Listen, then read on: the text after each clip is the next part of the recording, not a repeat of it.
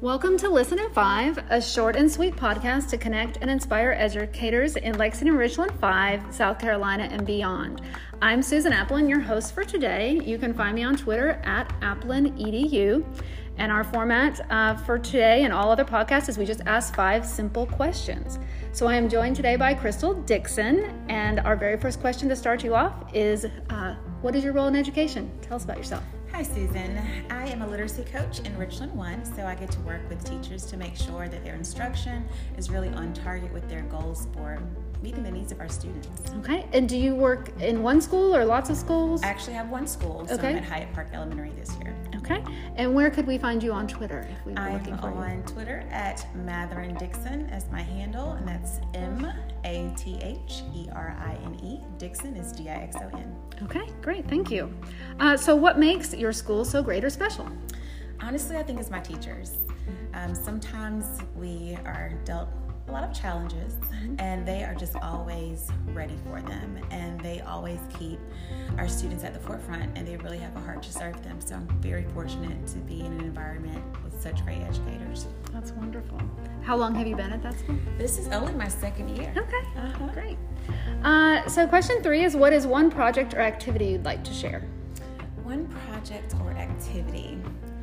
I think it would be um, a twist that I've done on um, an initiative called Real Men Read. That's Mm, typically yeah. done in February. Uh, and so when I was at another school in the district, we kind of took it and made our own spin on it. And so what we did was use the um, signing day that many of our athletes go through, and we had it um, a signing day project where different people would come in from the community. They were men, and they would sign up for our kids' classes. And so it made the kids feel real special, like, oh my gosh, like somebody signing up for me. Um, and then they would come in and read books to them, and they just really enjoyed it. Our superintendent um, kind of capped it all off by signing his autograph on the, the books for the students. So uh, it was nice. It was nice. I like that. Kind of connecting something they already like love or interested in with, Right. with reading. Wonderful.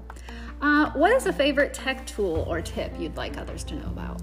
Um, as a literacy coach, we have to do a lot of professional development, and sometimes we are not always as responsive to our teachers' needs as we are with our students.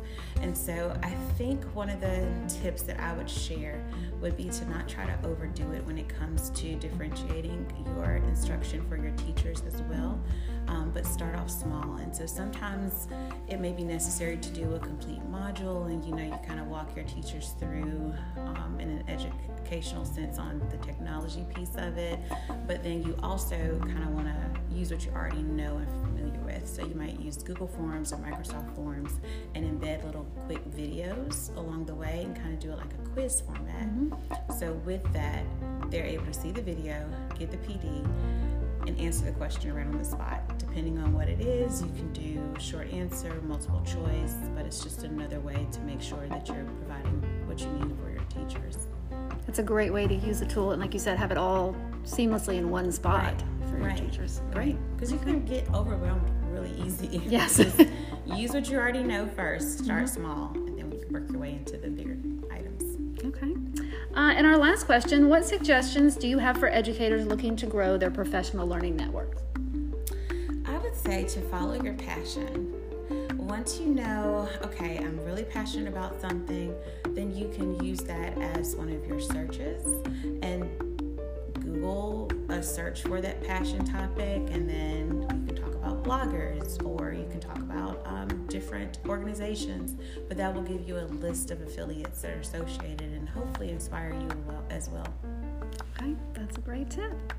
Uh, thank you so much for being here with us today. This has been Listen in Five, a short and sweet podcast to connect and inspire educators in South Carolina and beyond. Thank you. Thank you, Susan.